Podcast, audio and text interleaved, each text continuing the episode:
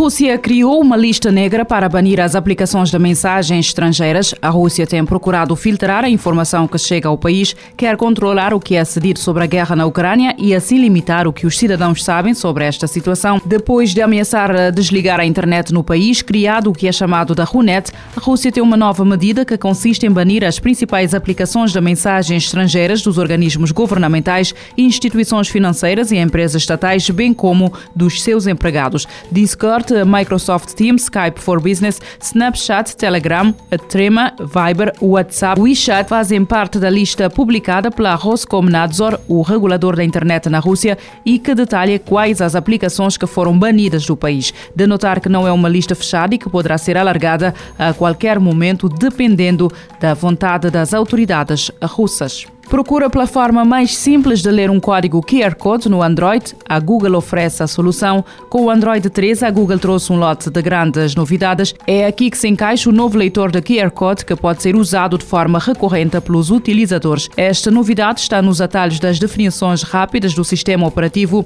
na zona que o utilizador definir. Para ativar esta novidade, os utilizadores do Android 13 precisam de abrir esta área e depois passar para a sua edição para escolher as novidades. Na lista presente, que se dividirá entre os que estão ativos e os que podem ser ativados, deve escolher o digitalizador ou o leitor de códigos. Este deverá ser arrastado para a área dos ativos e depois colocado na posição em que o utilizador pretender para ser mais simples usar. Para poder usar esta nova opção que permite ler os códigos QR Code, para poder usar esta nova opção que permite ler os códigos QR Code, só precisa de abrir novamente o acesso às definições rápidas do Android 13. Aqui vai estar o ícone do leitor de códigos que só precisa de escolher para poder ativar e abrir a câmara. O passo seguinte já todos os utilizadores conhecem de qualquer outra aplicação que possa ler um código QR Code. Com esta opção pode dispensar todas as aplicações criadas para ler códigos QR Code e que podem muitas vezes serem falsas.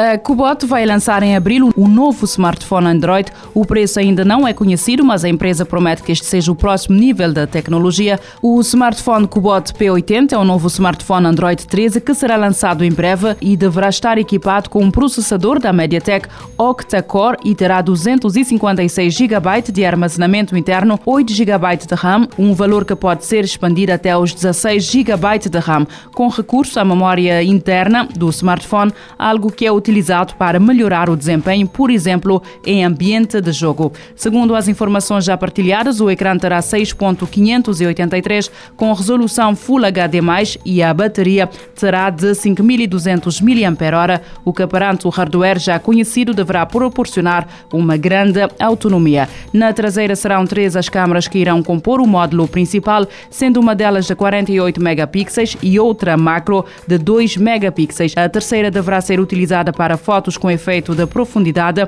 Na frente, a câmera será de 24 megapixels. O novo smartphone Cubot P80 será lançado a 17 de abril e já está disponível em pré-venda no AliExpress. A Xiaomi acaba de anunciar o lançamento da Redmi Note 12 Series. Esta série conta com quatro versões que prometem voltar a definir o mercado de equipamentos da gama média. Redmi Note 12 Pro Plus 5G, o equipamento de topo da Redmi Note 12 Series é o Redmi Note 12 Pro Plus 5G com seu poderoso sistema de câmara tripla. Apresenta uma câmara principal de 200 megapixels topo de gama com OIS, uma câmara ultra grande angular e uma câmara macro. Este dispositivo quer redefinir a fotografia para o segmento superior de smartphones da gama média. O Redmi Note 12 Pro 5G também oferece uma experiência fotográfica diferenciadora com um grande e potente sensor IMX 760 66 com OIS, câmaras ultra grande angular e macro para fotografias impressionantes,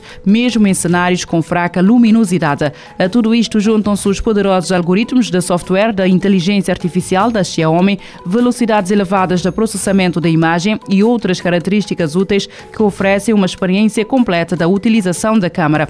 Tanto o Redmi Note 12 Pro Plus 5G como o Redmi Note 12 Pro 5G irão trazer ecrãs AMOLED 120 Hz Flow, brilhantes e vívidos e que suportam Dolby Vision e Dolby Atmos com os seus materiais flexíveis P-OLED que permitem a adoção de uma moldura ultra fina e uma experiência virtual soberba e imersiva. Também as velocidades de carregamento são de topo com o Hypercharge de 120 watts no Redmi Note Pro Plus 5G e a carga rápida de 67 watts no Redmi Note 12 Pro 5G, além de uma bateria de 5000 mAh de longa duração para um uso diário prolongado. O desempenho suave e fiável do 5G é assegurado com o chipset MediaTek Dimensity 1080 de alto desempenho, com o mais recente Snapdragon 4 Gen 1 e Snapdragon 685 respectivamente. Qualquer operação no smartphone é feita de forma suave e contínua, permitindo entrar em modo multitarefa com maior eficiência energética.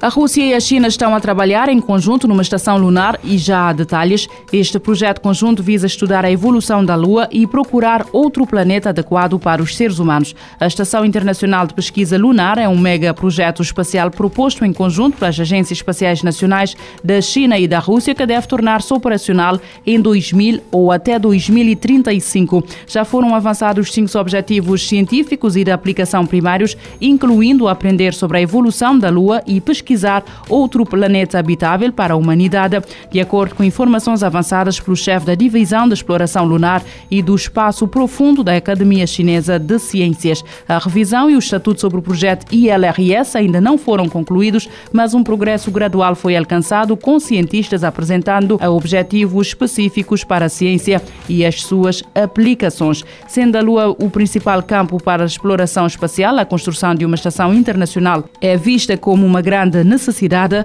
os principais objetivos da ILRS passarão primeiro por estudar a evolução da Lua para que os cientistas possam construir um módulo estrutural detalhado do interior lunar num plano chamado Lua Transparente.